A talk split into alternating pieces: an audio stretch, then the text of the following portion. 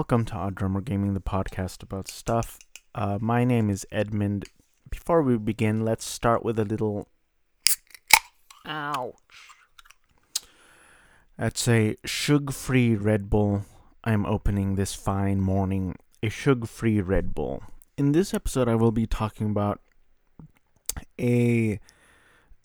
Uh, the Netflix series Junji Ito Maniac. Uh, what's the full title? Junji Ito Maniac Japanese Tales of the Macabre. I don't believe you pronounce the R E. Macabre. Macabre. Weird word. Weird word. I'll get to that at the end of the episode. I wonder if this is the episode I should try to be more energetic instead of sounding monotone, bored, uh, suicidal. You know, let, should I try it this time? I'm exhausted after that phrase. I don't think I'm going to try it this time. I am recording this on January 27th, 2023, um, a Friday morning. You know, I've been busy, hard at work at Amazon. It's exhausting. I changed my schedule a little bit. A huge mistake. It's like that line from Arrested Development. I think I've just, I think I've made a huge mistake. Um, I used to work 3 a.m. to 7 a.m. and and then 8:30 to 1 8:30 to 12:30 p.m. A large chunk of the morning. And you might be thinking that's that sounds exhausting. 3 a.m. What time do you wake up? Blah blah blah blah. Yes, but the biggest pro is that you're done by 1 o'clock p.m. Your day is done. That's the hugest pro, and I understood that.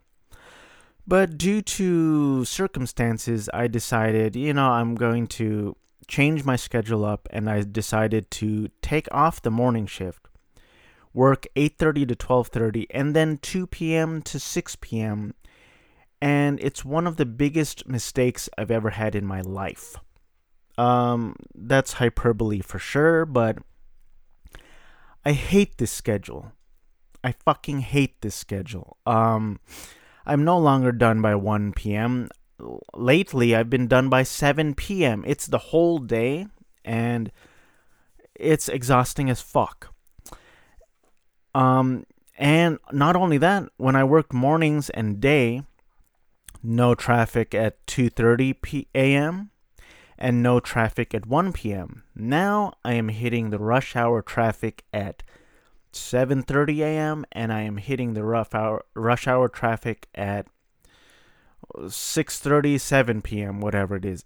Although if I get off at 7 p.m. there is no traffic because everyone is fucking home by then. Anyway, uh, there's this thing called shift choice at Amazon and I tried to do it and it says what are your preferences? What new shifts would you like? I'm like I and you choose it. I want to go back to mornings.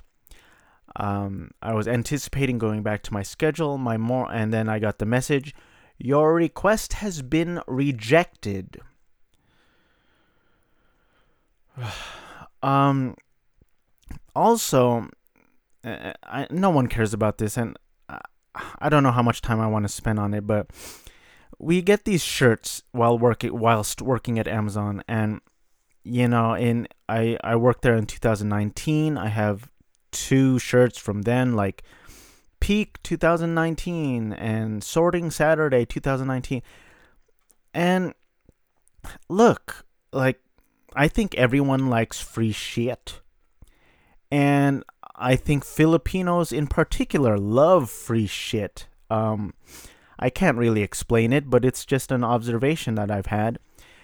Um, Filipinos love free shit, but most people do. Everyone does and it, it's almost like a badge of honor like you know so a lot of people aren't in love with this job they do it out of necessity like well i need money i need to live i need to work i need to survive i need to eat so i'm here working but these shirts you look forward to it because there's so little to look forward to while working at this job and so i've collected a bunch over the years like 2019. That there's Prime shirts, there's Peak shirts. Peak is the Christmas holiday season.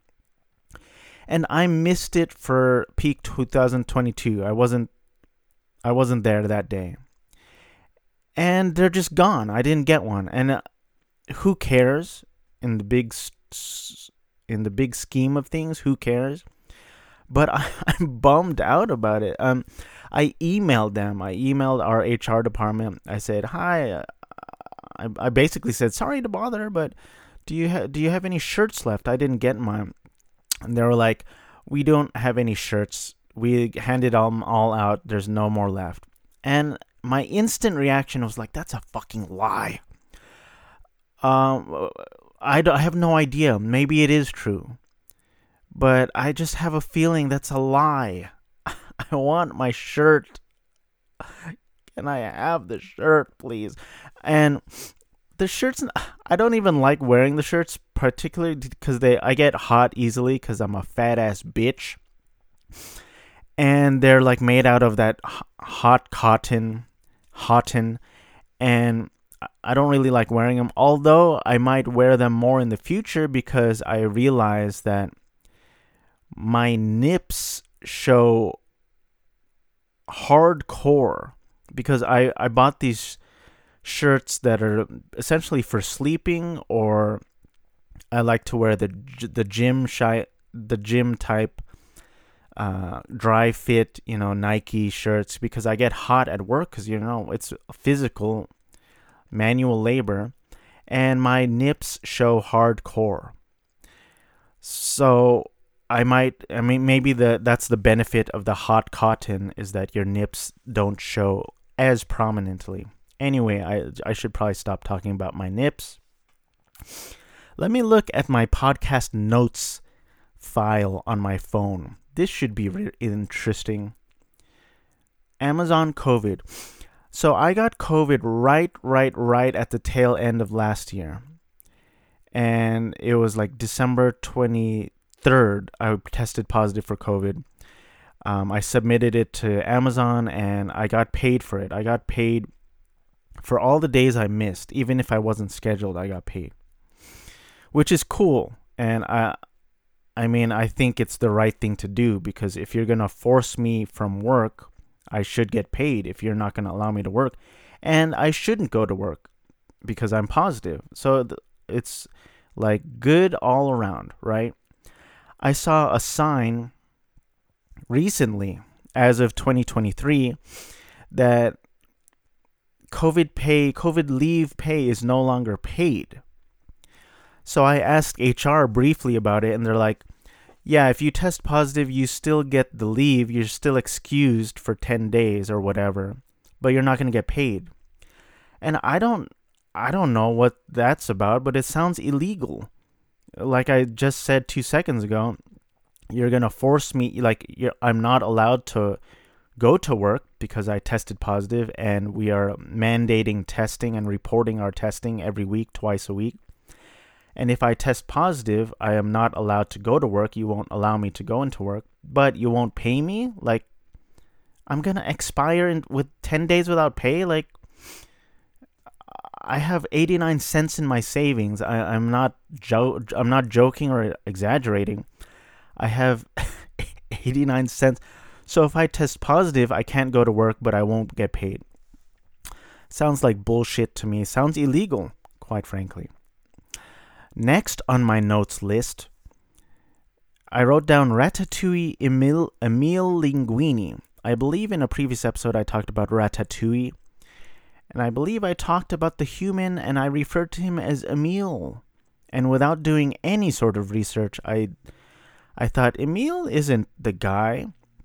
I believe Emil is Remy's brother's name, and the name of the guy is Linguini. Um, I apologize for my mistake. I apologize. Next on my list, um, Black Panther. I, I wanted to make this joke during my Black Panther episode, but I didn't. So there's that sequence, there's that awkward kind of exchange between um, the Hobbit, Martin Freeman, and Elaine. And you know, it's that it's that moment where Elaine finds out that basically uh, Martin Freeman has been leaking information to Wakanda, and then she takes out a pair of handcuffs and she says, or he goes, Val, Val, Val, no, Val, and then Elaine goes, I'm messing up the joke. Um, I'm just gonna call her Chief. So uh, Martin Freeman goes, Val, Val, Val, Val, and then the Chief goes, It's not Val. That's Director Allegra De La Fontaine to you. And then in my head, I was like, No, bitch, you're Elaine. I fucked up the delivery of that whole sequence, but let's move on. Last on my notes list, um, I saw someone post online. There, there's a post that I've seen a few times, well, two times, where a guy says, "When you stack the plates all together," and then he goes, "Am I better than everyone?" And it's supposed to be funny, right? And it's kind of funny, like nothing against him.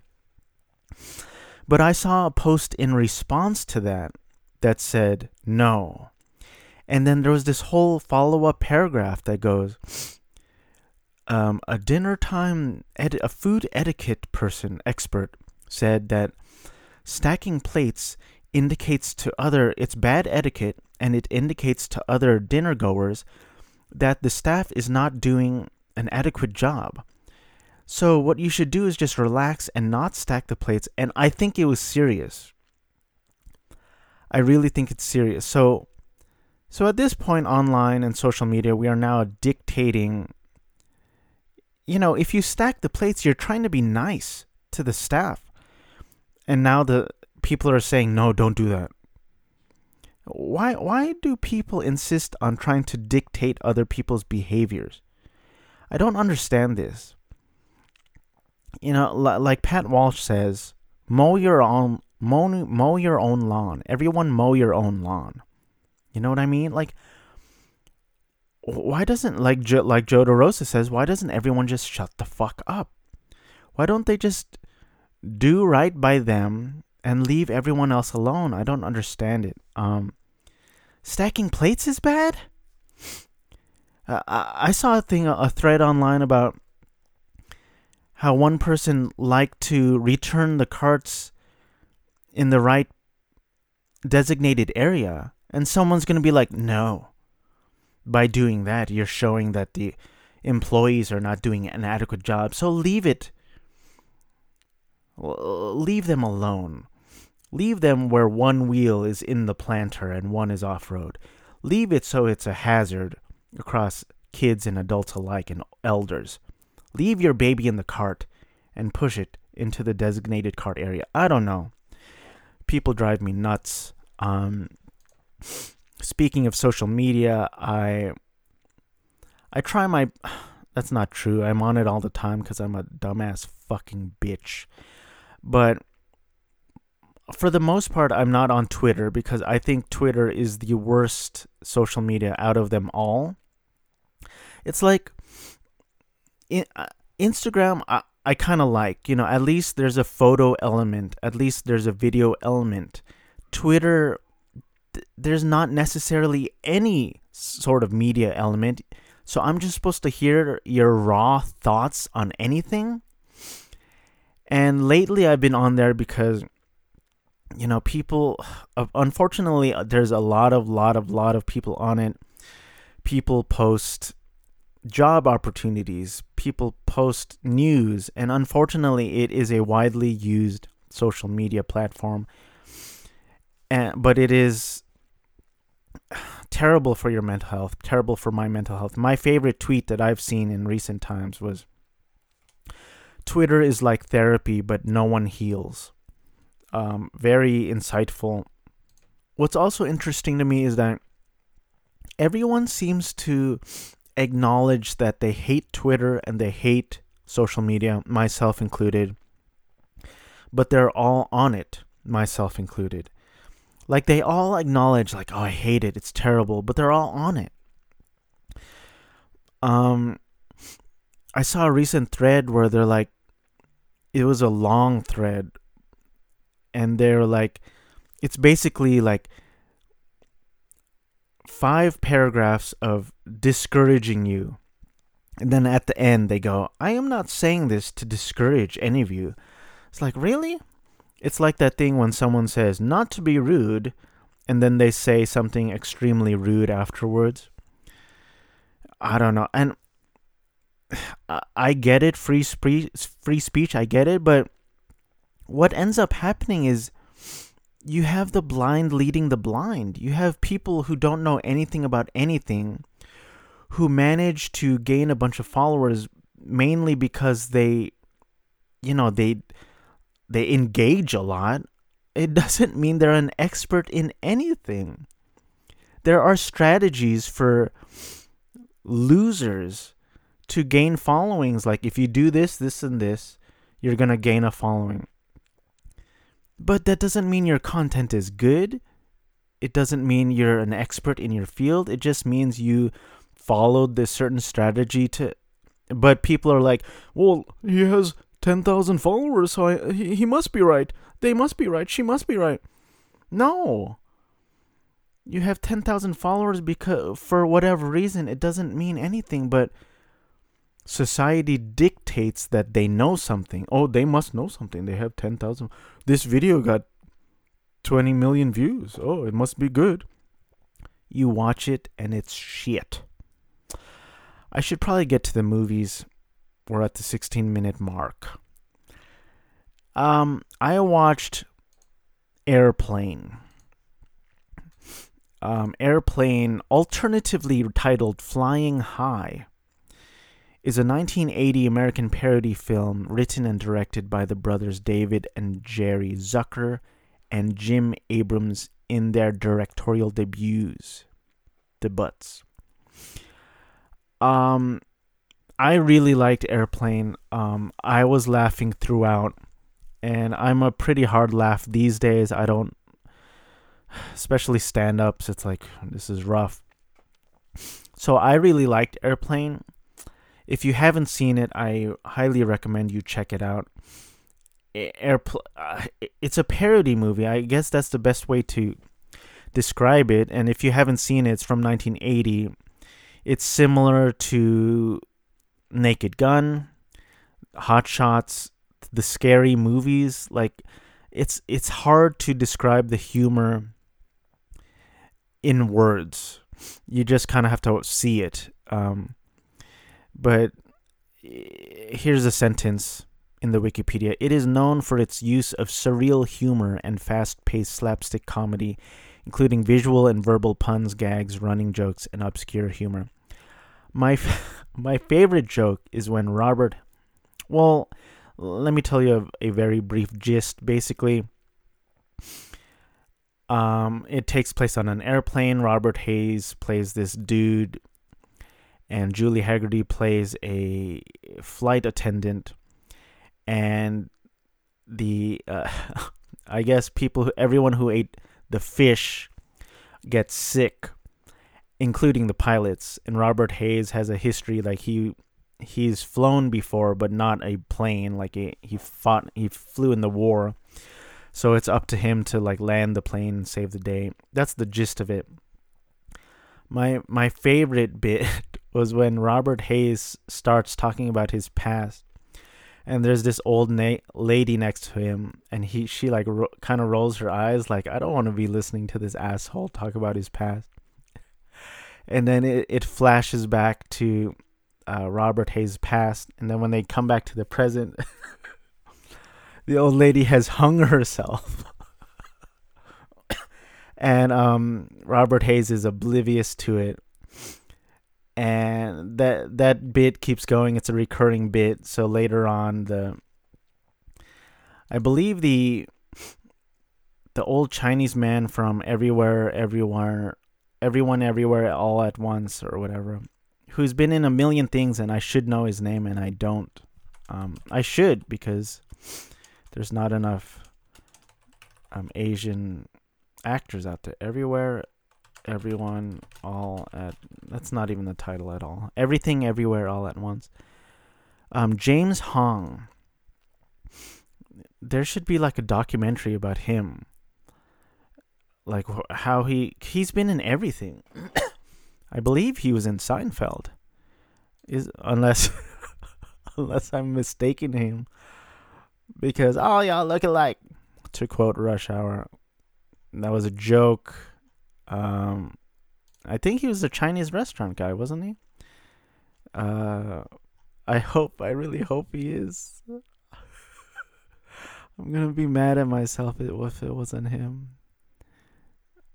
I'll just control F this bitch. Um, yes, 1991. The Chinese restaurant Bruce. his, his Wikipedia is huge. From 1955. 1954.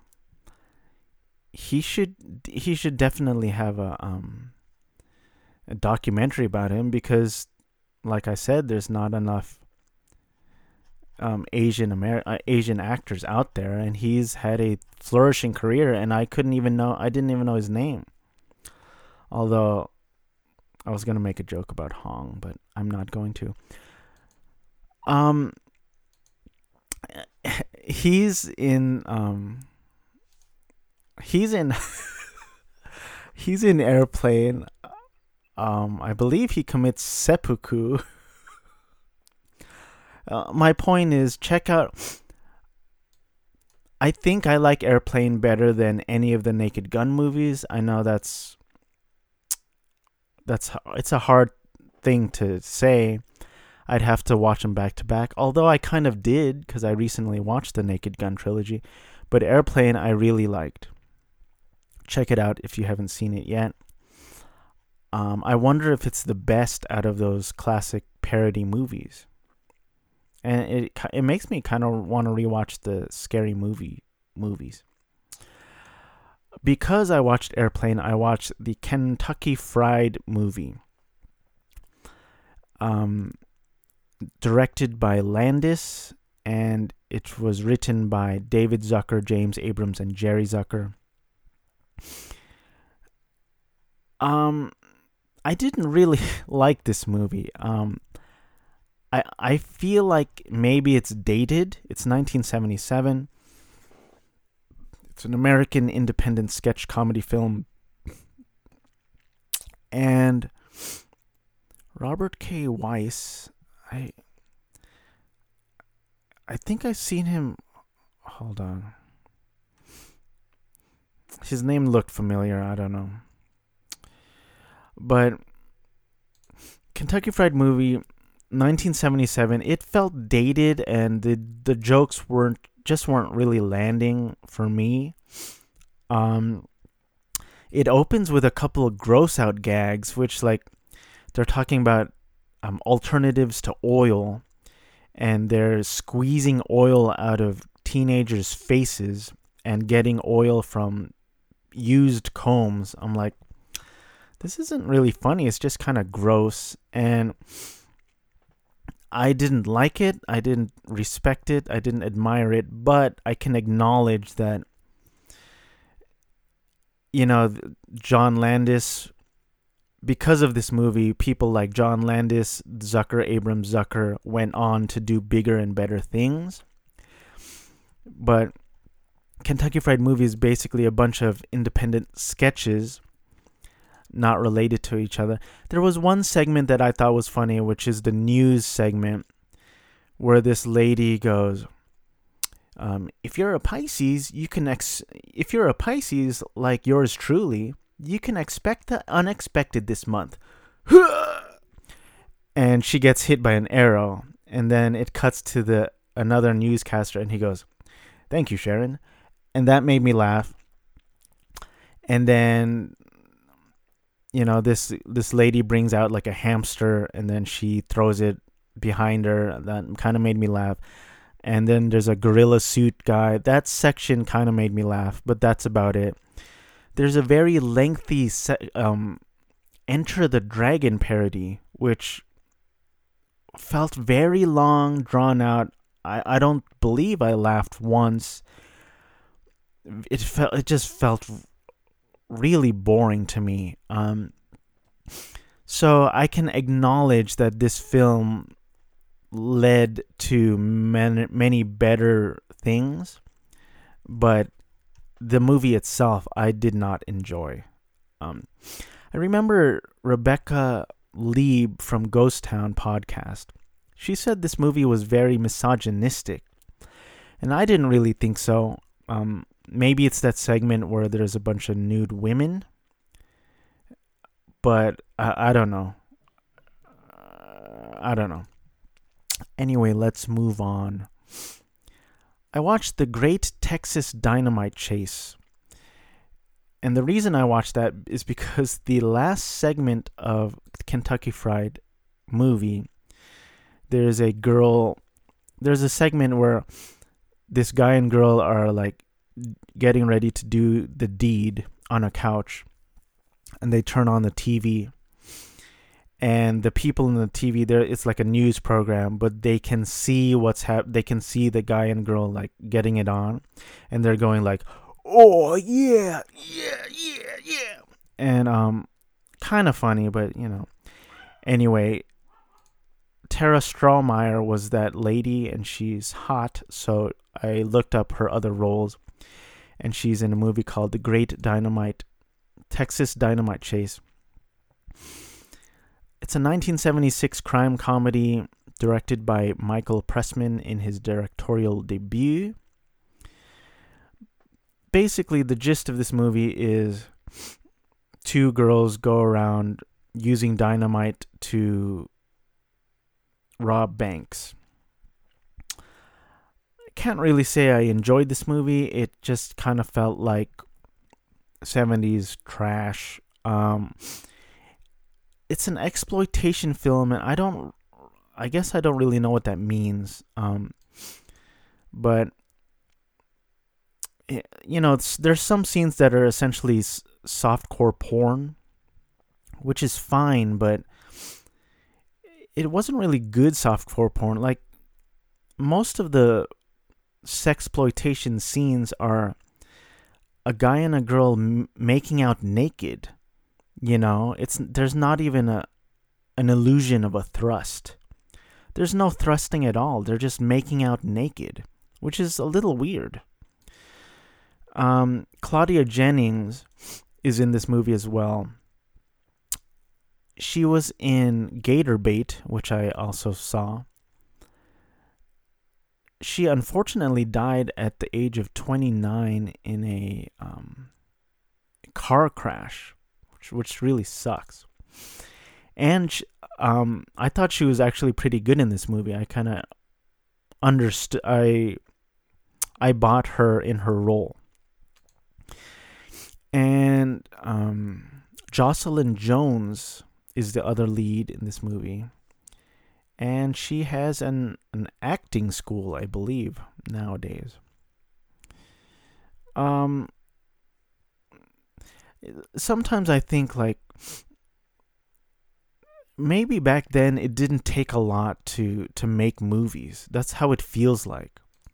Now it feels like you have to be talented, you have to know the right people, you have to have a budget, you have to convince the executives here's my pitch, here's the good idea.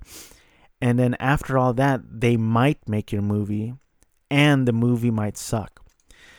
1976, this movie is not good. The idea is not good. The acting is not particularly good. Um, it just feels like they made whatever. Maybe it was the wild, wild west of movie making. I don't know. It wasn't particularly good movie. I gotta say. I watched the pilot of The Last of Us and I liked it. I liked it fine. You know, I played the game up to a certain point. I don't do well with horror video games. Maybe I'll go back and try it, but people chasing me, I I can't deal with it. I get anxiety. And so I remember the last time I played cuz I've tried to play the game a few times and the last time I tried to play it, I got to the parking lot structure where people, the zombies or whatever, are chasing you, and I freaked out and I stopped. So I, I watched this. I watched this with my wife. We liked it fine. And I'm gonna pull a Joe DeRosa here, but something that. So at this point, two episodes have aired, but I I saw this even after the first episode aired.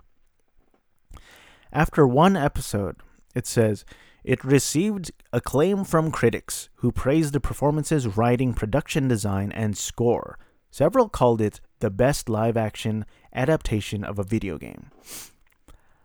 It was one episode, and that quote is still up after two episodes. I I thought it was fine.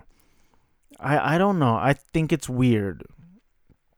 All right. Um one of the calling it the le- the best live action adaptation of a video game after one episode, after two episodes. I mean, can we can we get through at least 4 or 5 episodes before anyone can make that claim, you know?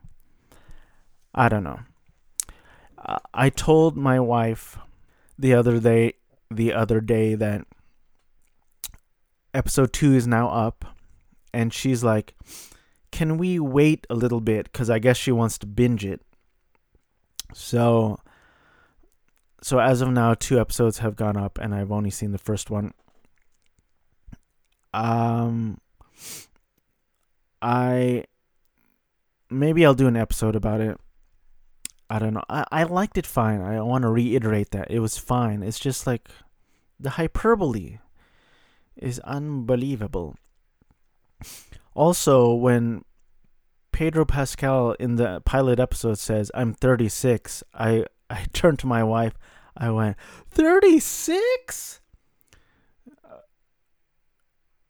this bitch is supposed to be younger than me? Um, he's like in his 40s, I believe. I, I don't know. And I like how they they didn't even try to make, make him look younger. He's 47. I guess he can pull 36. It was fine. I don't know. Um, next up, I watched a few episodes of a net Netflix series called Animal. And what's interesting about this series is that they have celebrities narrate it speaking of Pedro Pascal, he narrates an episode called Octopus, which I didn't see, so I can't comment on that. You know what's also interesting is I, I like Pedro Pascal. I liked him in Narcos, of the few episodes I saw of Narcos. I liked him in Game of Thrones. I liked him in that movie with Ben Affleck, Triple Frontier, I think. I liked him in Prospect. I didn't like him in The Bubble, but I didn't like anyone in The Bubble. I couldn't finish the movie. It was terrible. I don't think he should do comedies, which, you know, it might be blasphemous to say to an actor, but I like him in a dramatic role. And I think I like him in The Mandalorian, even though he he did show his face for one episode, but I like his voice. I like his portrayal. Um, so in this Netflix series Animal, I watched Big Cats, narrated by Rashida Jones, Dogs, narrated by Bryan Cranston, and Marsupials, narrated by Rebel Wilson. Um, I don't I don't really need to comment on their narrating prowess, but I will because I am a man and I am human. Rebel Wilson was not great. I think she was trying to inflect comedy into some of the lines, and it was just kind of whatever. Bryan Cranston's always great. And surprisingly, Rashida Jones was pretty great I keep thinking of that exchange between Pat Walsh and Joe DeRosa where Pat Walsh goes, Rashida Jones, I'm sorry. She's just, to me, the most average actress. I don't know why she has this kind of stranglehold on the industry. And then Joe goes, Well, it doesn't hurt when your dad is uh, Quincy Jones, which makes sense. I mean, there's. That's. The truth is truth. And you can't. I can't really argue that. But to be honest, she did a pretty good job narrating. So I, I wonder if she has done other narrating jobs and she maybe she would get offended by this, but I feel like maybe she should do more um, narrating jobs because I thought she was pretty good at it. Uh, maybe that's her niche. I don't know. Uh, and I didn't see season two, but for your information, Apes is narrated by Andy Serkis. Birds of Prey is narrated by Anthony Mackie. Um, I wonder if that's a throwback to him playing Falcon. Bears um, is narrated by David Harbour. Maybe that's a throwback to him being a bear in a past life. And Dolphins is um, narrated by Uzo Uzo Aduba, who I believe is from Orange is the New Black. Dolphins, I would be most interested in Dolphins. I might check that out. Um, for no reason at all, I'm going to talk about uh, skunks right now. What the fuck am I doing? Why am I going to talk about skunks? I did a project recently where I researched skunks and you know, the biggest thing everyone knows that they stink when they feel threatened. They they can s- squeeze out a liquid from like these little nipples that come out of their anus. Um, or the anal glands or whatever. But apparently they're good for the environment because they they help control like rodent populations and insect populations. The saddest thing that I read that almost made me cry is that they have a lifespan in the wild of like two to four years. And I just, I can't get over that. And I'm like, why do they have a two to four year lifespan? and it's significantly longer in captivity, which is it's all is also sad, but uh, you know I, I don't have the details why their lifespan is so short, but I believe it's because of you know sickness, disease, and human intervention, getting run over by cars, perhaps. They don't have a lot of natural predators because at least with the striped skunk, that big old stripe is big. Like people know about that stink. So when they see that stripe, they're like, they turn the other way. They're like, okay, let's not, let's leave the skunk alone. And one of the most common predators is, I forget the name, but it's an owl because great horned owl or something because they have terrible smell. They don't have a good sense of smell, so they are one of the more common predators of the skunk. Why am I talking about skunks on the Odd Drummer Gaming podcast, mostly about movies? I don't know. I just don't know. Um, I watched the first episode of Guillermo del Toro's Guillermo Guillermo del Toro's Cabinet of Curiosities. The first episode, I watched this because I, I was looking for more anthology horror after watching Junji Ito Maniac Japanese Tales of the Macabre. So I watched the first episode. It's called Lot 36, directed by Guillermo Navarro. And it is about an asshole name or played by Tim Blake Nelson, who I can't tell if that was good casting or not because whenever I saw him, I just kept picturing him as the singing cowboy in Buster Scruggs. And I don't know enough about him to to, to say if he's a good actor or not. He was fine in this role, but I just kept I couldn't help but picture him in that singing cowboy role.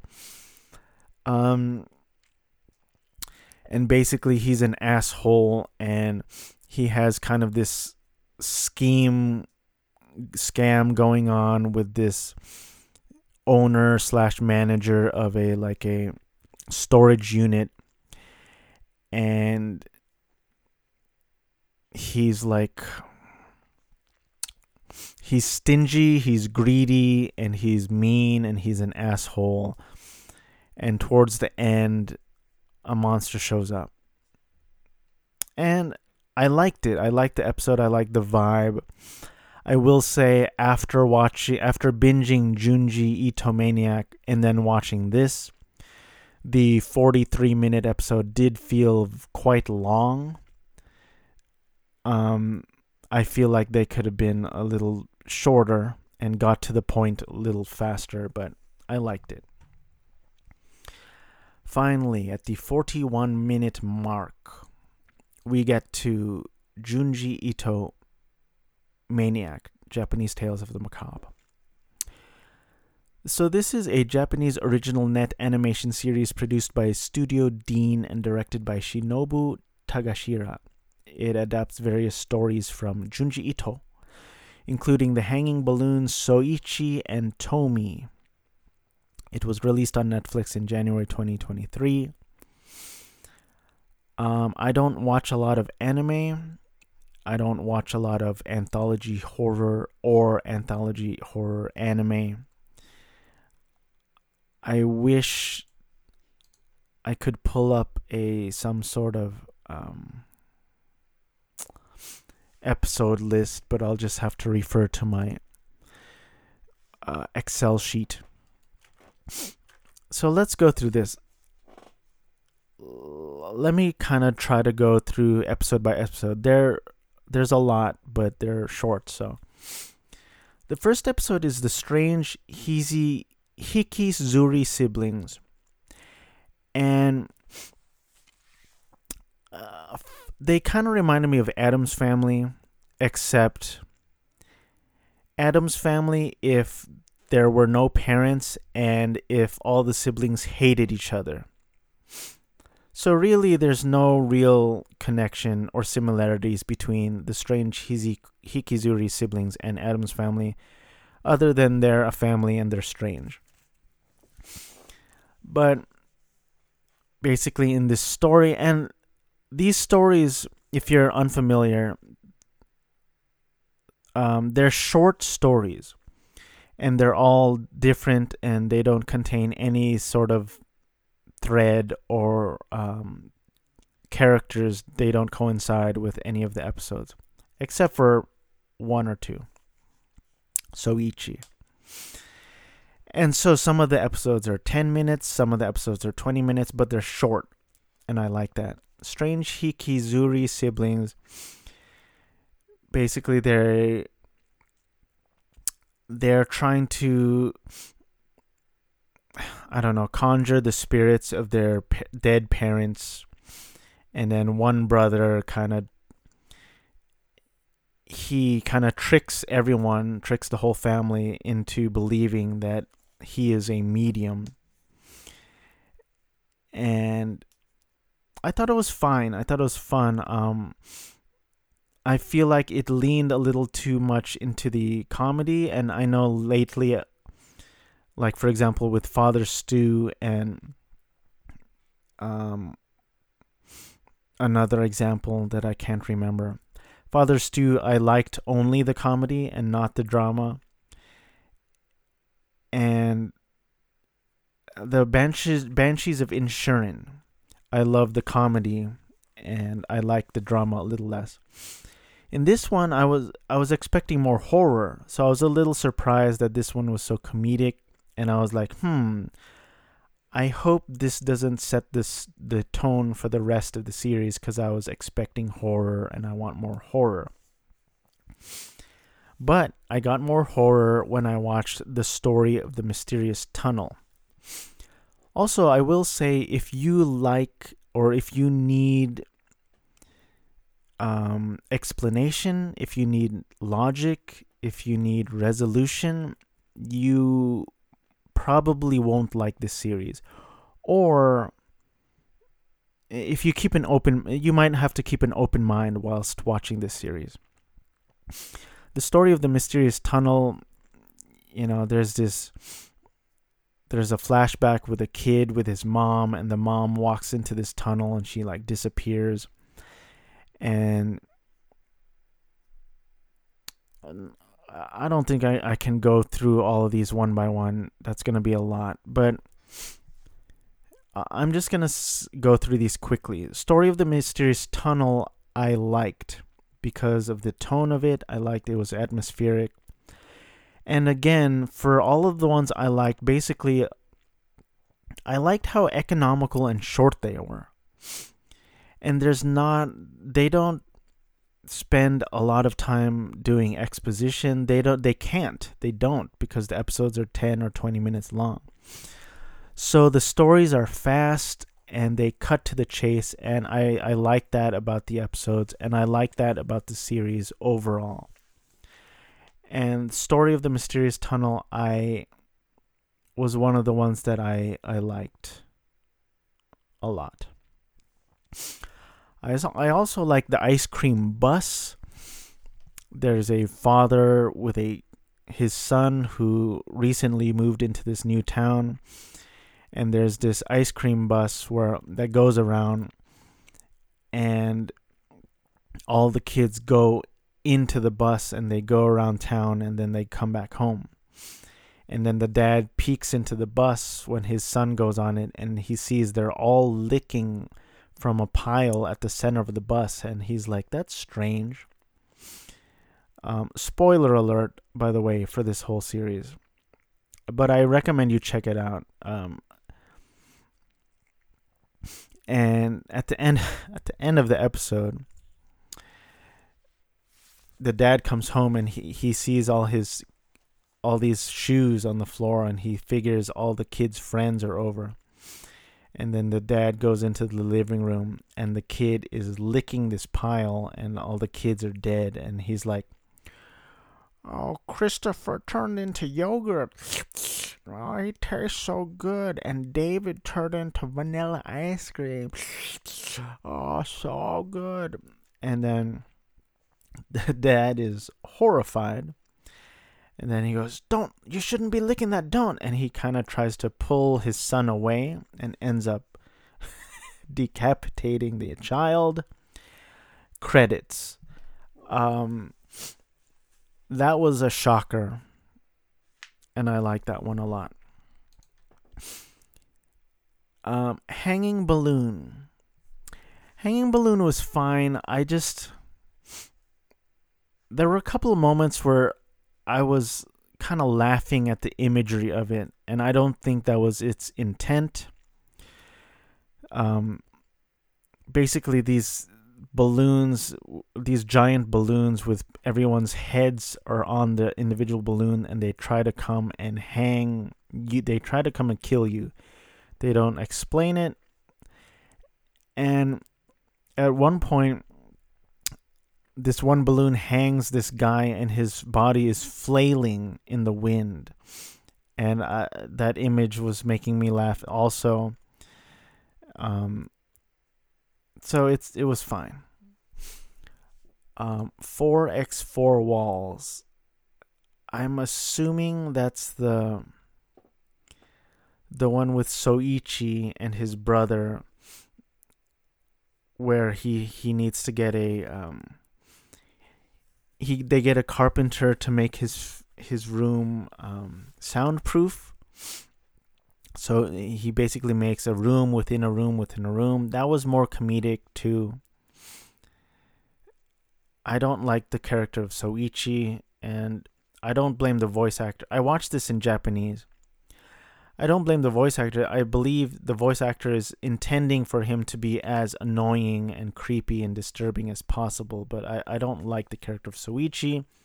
and he appears in two of these episodes, and uh, maybe he's a popular character. I I don't know, but um, it bummed me out that he got two episodes because that that's a clue to me that there's gonna be more of him if they make more of this.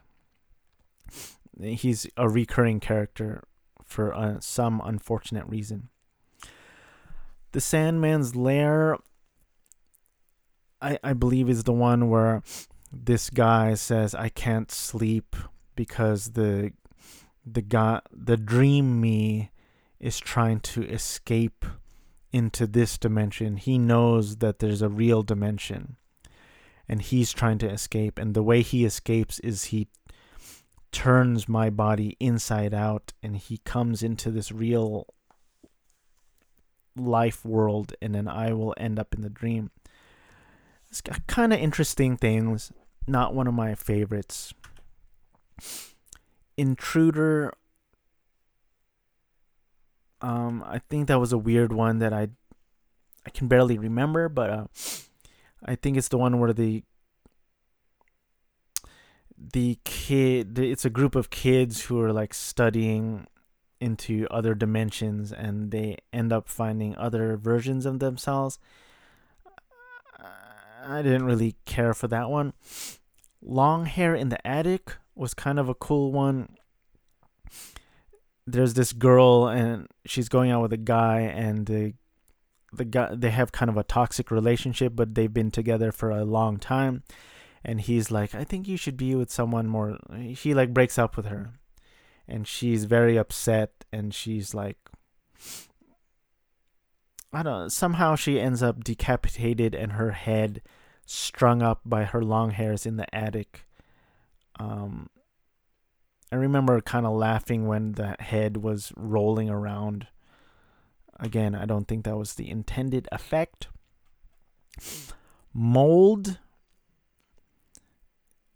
um it's kind of a weird st- well they're all kind of weird stories but a guy there's like an old teacher who's begging to stay in this guy's house which he just built and he's like no i i don't want you to and for some reason this their whole family's weird and the the house turns up all moldy and gross.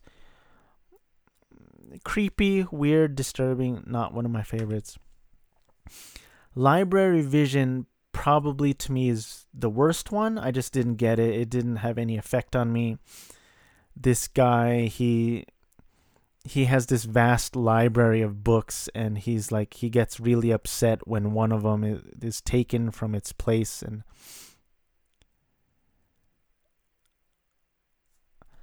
um I don't know. I didn't sorry. I, I just lost myself in thought for a second. Um, I didn't I didn't like that one. Tomb Town was probably my favorite. I watched it once by myself, and then I watched it um, once with my wife. So I watched it twice. I I liked it a lot. Again, it, it's 20 minutes. I like that it was kind of longer, but still economical and short. Cuts right to the chase. Basically, this brother and sister are driving into town. They're visiting the sister's friends. Um, they accidentally hit this girl who's walking on the road. They hit her, they bring her in the car, and she dies. She has a swollen face. They get into the town and they're like, let's just bury her body and leave they get into the town and there's these tombstones everywhere. And so what happens it's a weird phenomenon where wherever someone dies you can't disturb their body and then they turn into a tombstone. And that shows that they have a peaceful death and a peaceful afterlife i guess. And then they meet the sister's friend and they re- she reveals that her sister is missing. And it's revealed that the girl that they hit and killed um, is the same sister. And it, it has kind of a telltale heart theme going on where, like, um, you know, the brother and sister get increasingly nervous. And then finally, they decide to leave. and dump the sister's body into the old well, but because they've been traveling with the body, it wasn't able to turn peacefully into a tombstone tombstone so it turned into this kind of warped disturbing looking um, monstrosity if you will they dump it down the well and the the guy cuts his hands on the shards of this figure. And at the end of the episode, as kind of a fun footnote, the sister and the parents cannot deal with the death of this of their family members, so they the three of them take pills and and and commit suicide inside of their home. That's probably my favorite. I disturbing, uh, slow burn, if you can call it that, even in a, a brisk 20 minutes, but I liked it a lot. Layers of Terror. I don't even remember what that is. Um,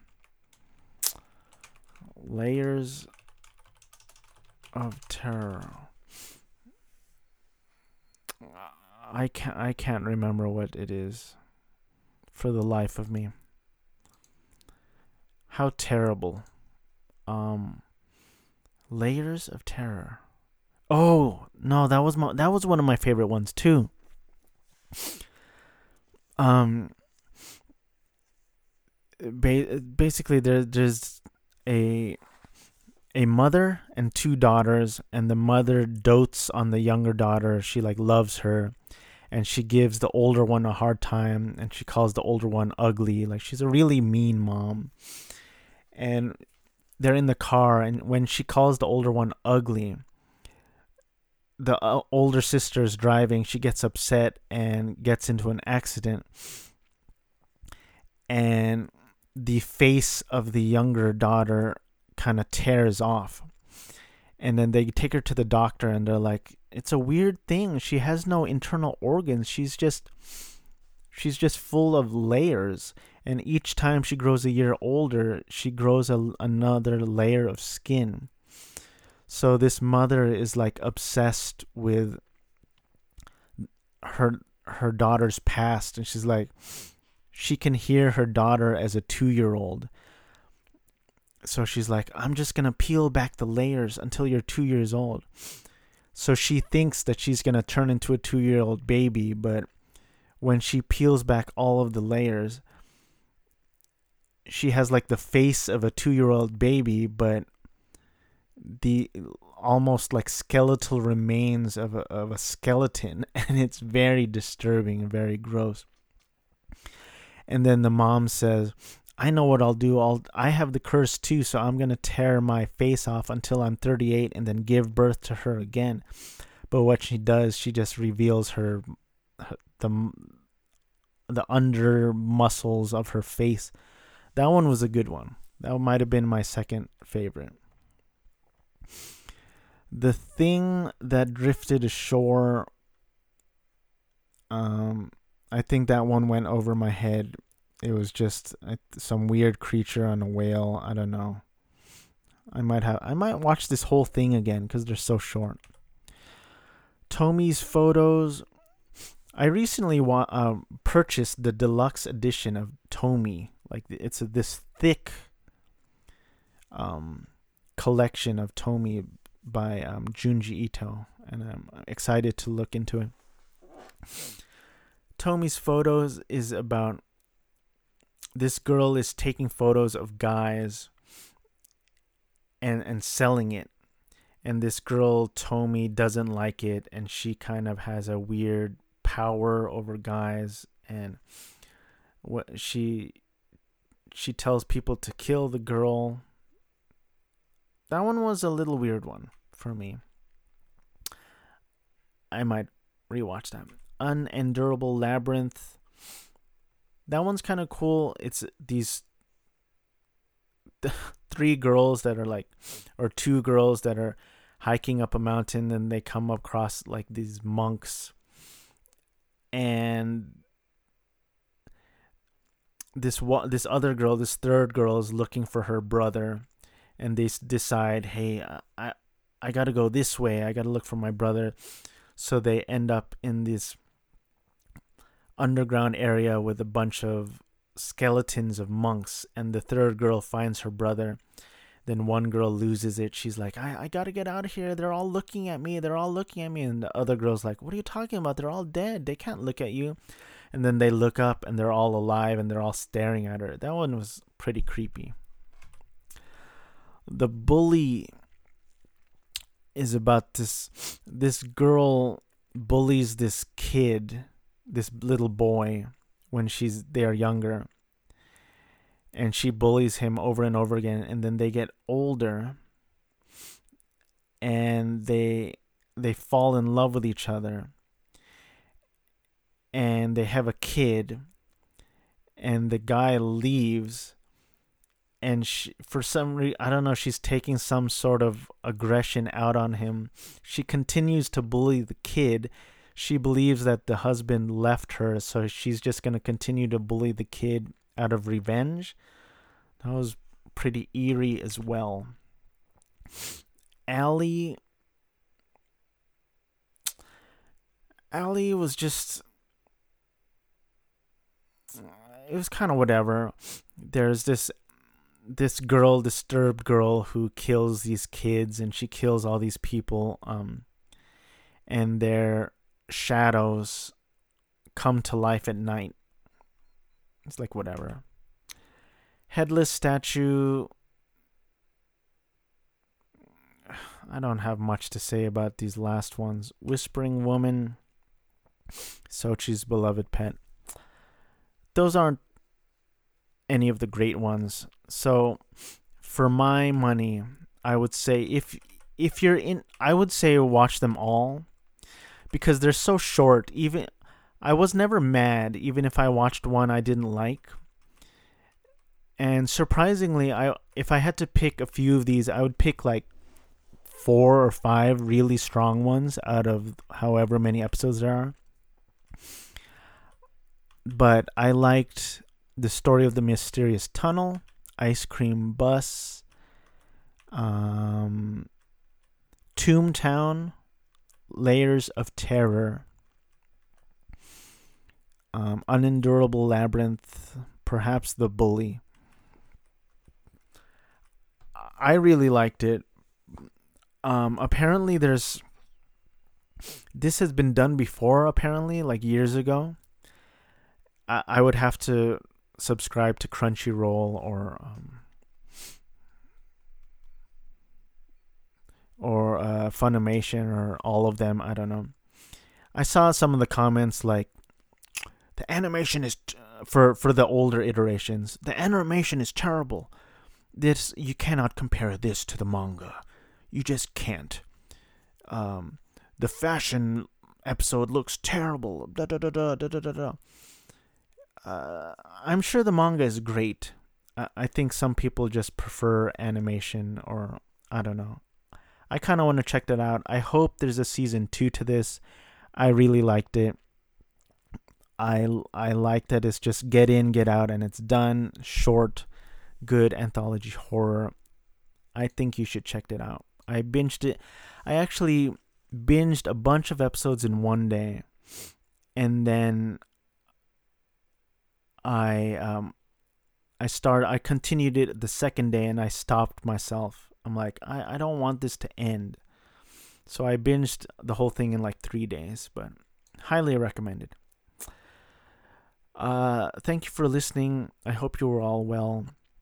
I hope your pets are alive, well, and thriving. Please take care of yourselves, take care of each other. Uh, do your best to stay off social media and take care of your mental health. Uh, thank you for listening and say hi to your pets for me.